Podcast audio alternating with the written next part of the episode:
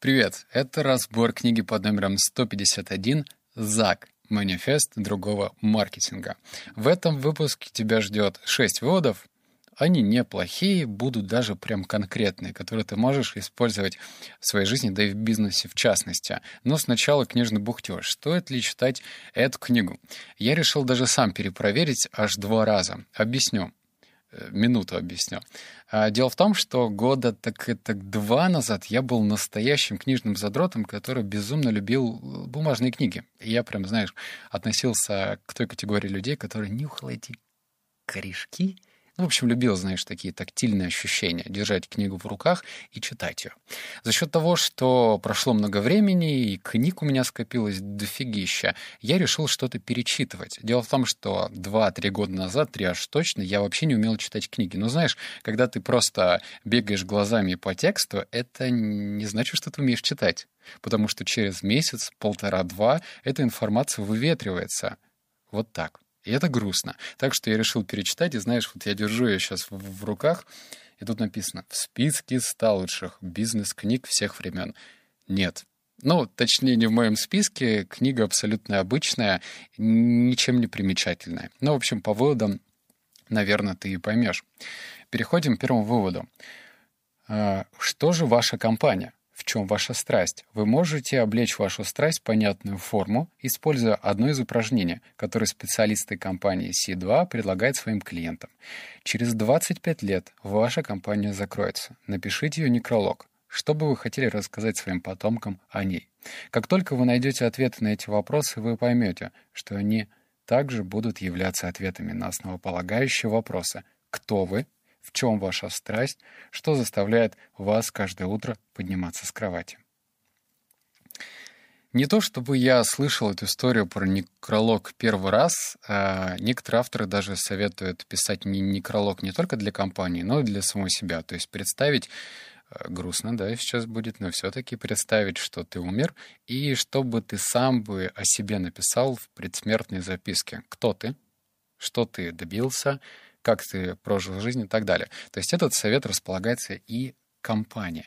Скажу честно, делать такие упражнения не хочется. Это прям хм, ну, что-то представлять в негативных тонах, но в то же время это не хочется, нужно перебороть, потому что это нужно. Только так ты искренне сможешь ответить еще раз на эти вопросы. Кто вы? В чем ваша страсть? Что заставляет вас каждое утро подниматься с кровати?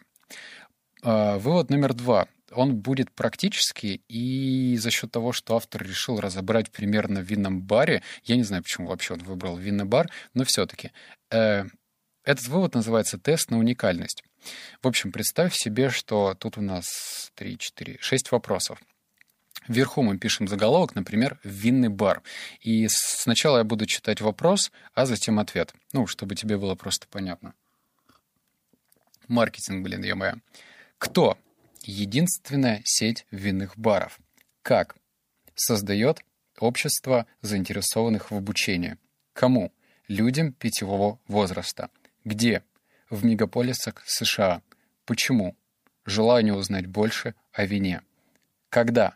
В эпоху культурного пробуждения. Ну и дальше объясняется. Такой тест на уникальность определяет рамки вашего ЗАГ.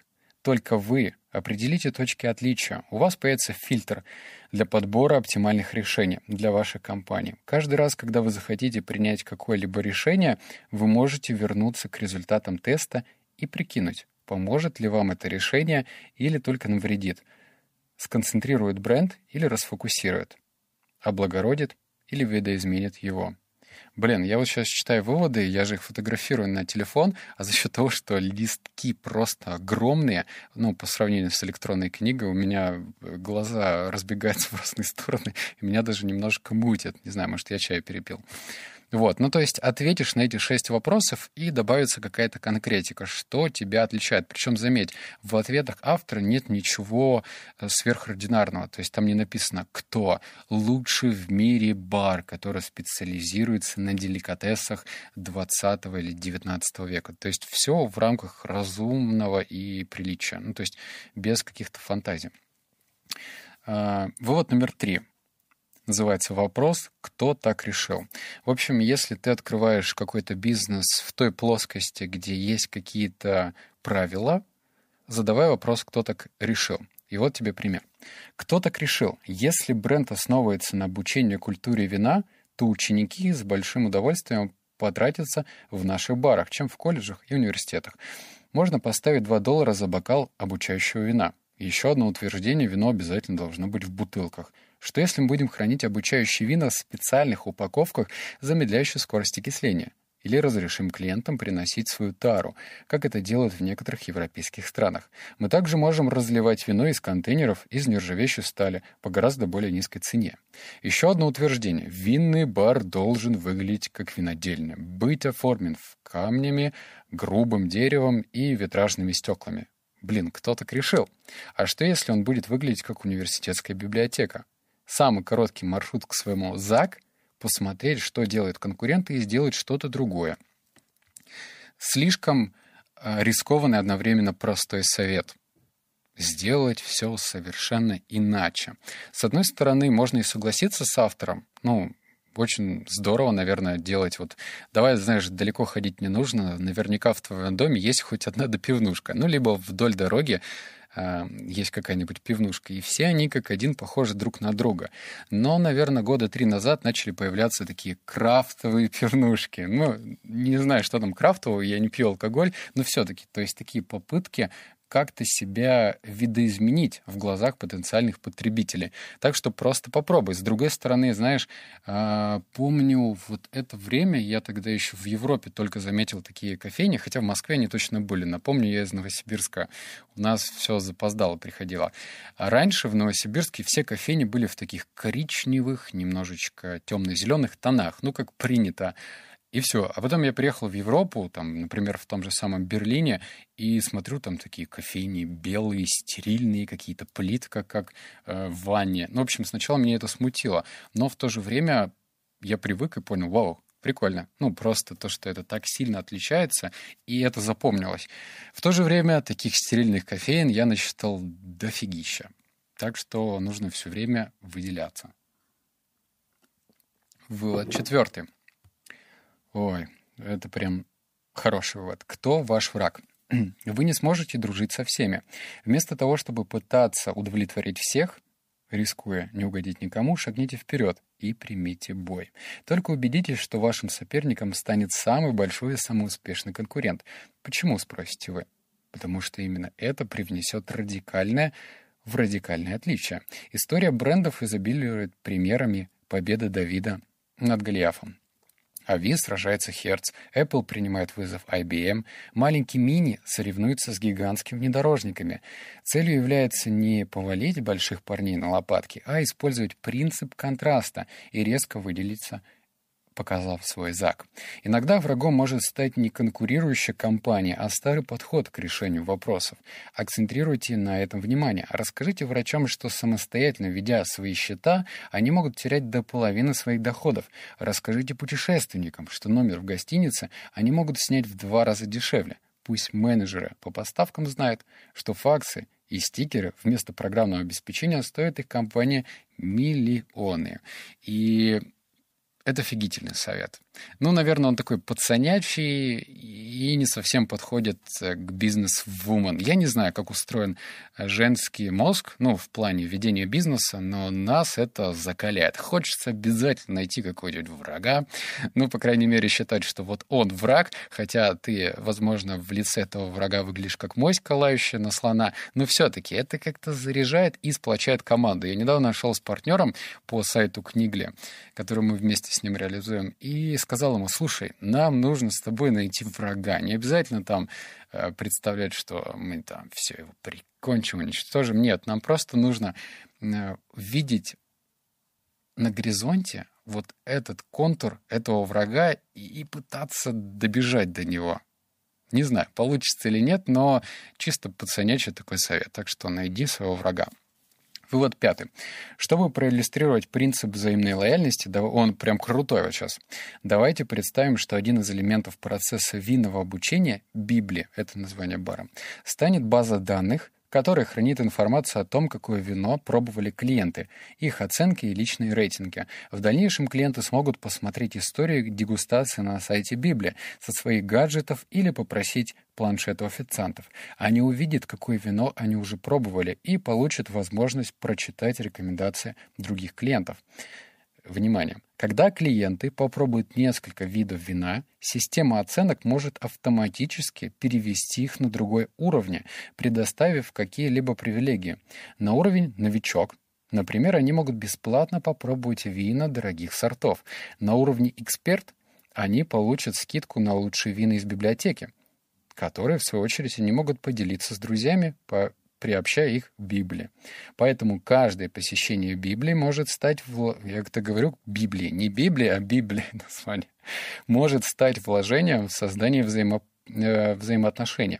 При этом первый шаг делает компания, а клиенты только отвечают взаимностью, приводя друзей. С такой моделью у клиентов не будет появляться ощущение ловушки и наказания за неучастие в программе. Лояльность нужно заслужить, и она должна быть взаимной. Как заметил Дэвид Агилви, любой дурак может провернуть сделку, но создать бренд способен только гениальный, верный и настойчивый человек.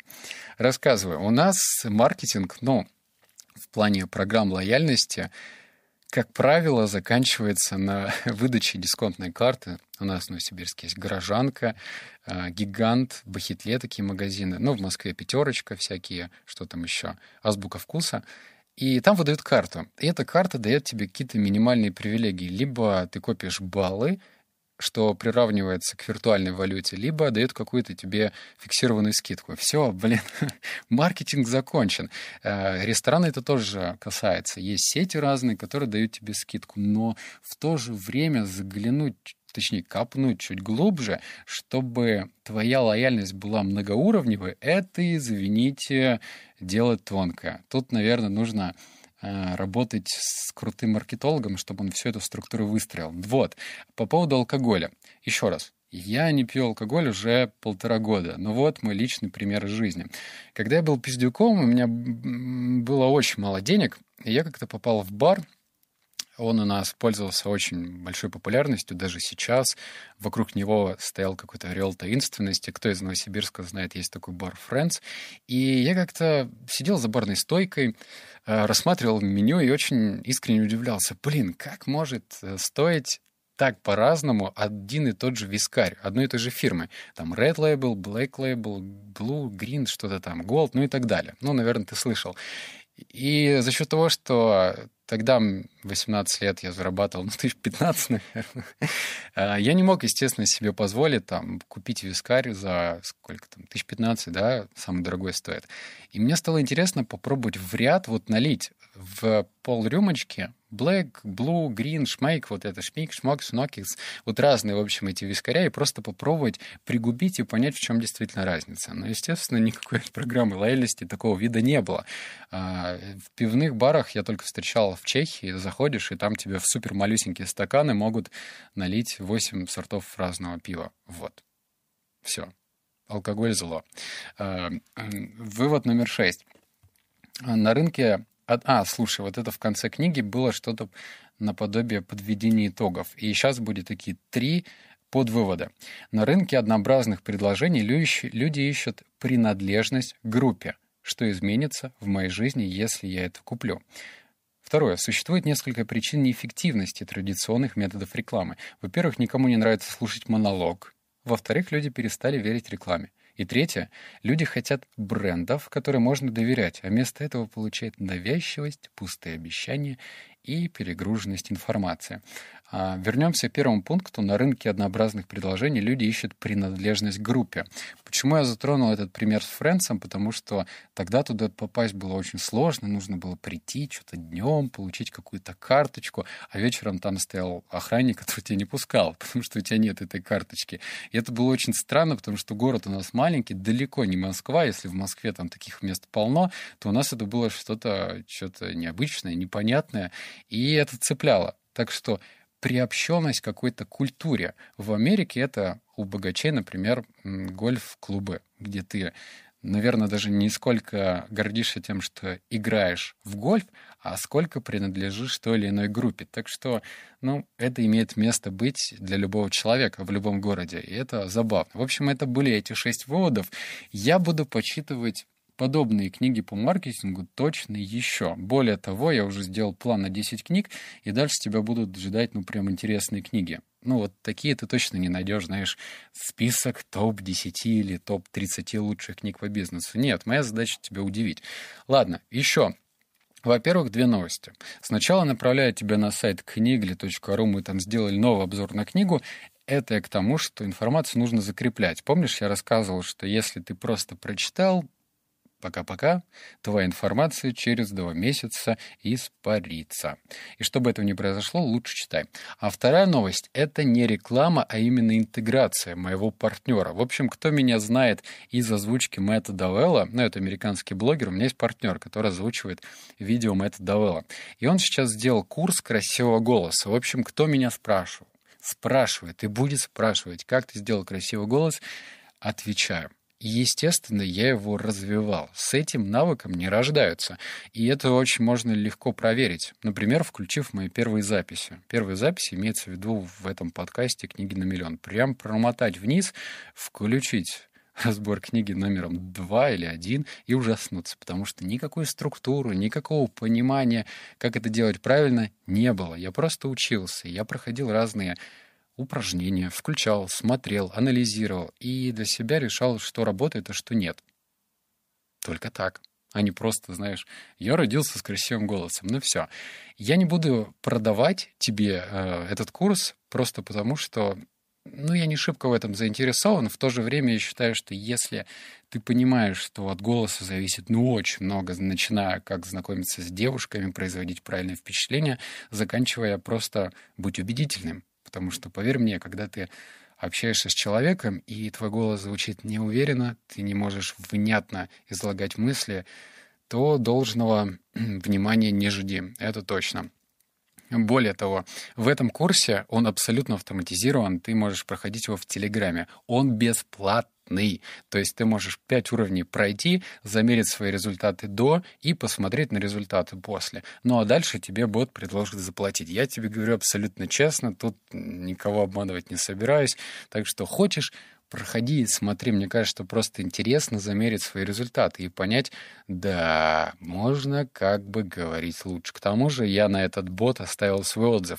Ну, если интересно посмотреть, как представлено обучение в таком формате. Welcome, welcome, welcome. Пробуй, смотри. Ссылку я оставил в Телеграме. Я вшил ее в текст. Называется, не знаю, как назвать, но пусть там будет «Бот красивый голос». Либо в кнопку я его ошью. Так что пользуйся, пробуй. Если понравится, блин, буду рад. Не понравится, ну что ж, мы попробовали. Хотя я прошел, я в восторге, потому что все в боте, в Телеграме. По 5 минут в день, прикинь, по 5 минут в день можно проходить один уровень. Никакого, ну, нежа. Все понятно, рассказывается. И упражнение дается, и воды нету. В общем, класс. Оставил, обнял, поцеловал, заплакал. Услышимся с тобой в следующем подкасте. Пока.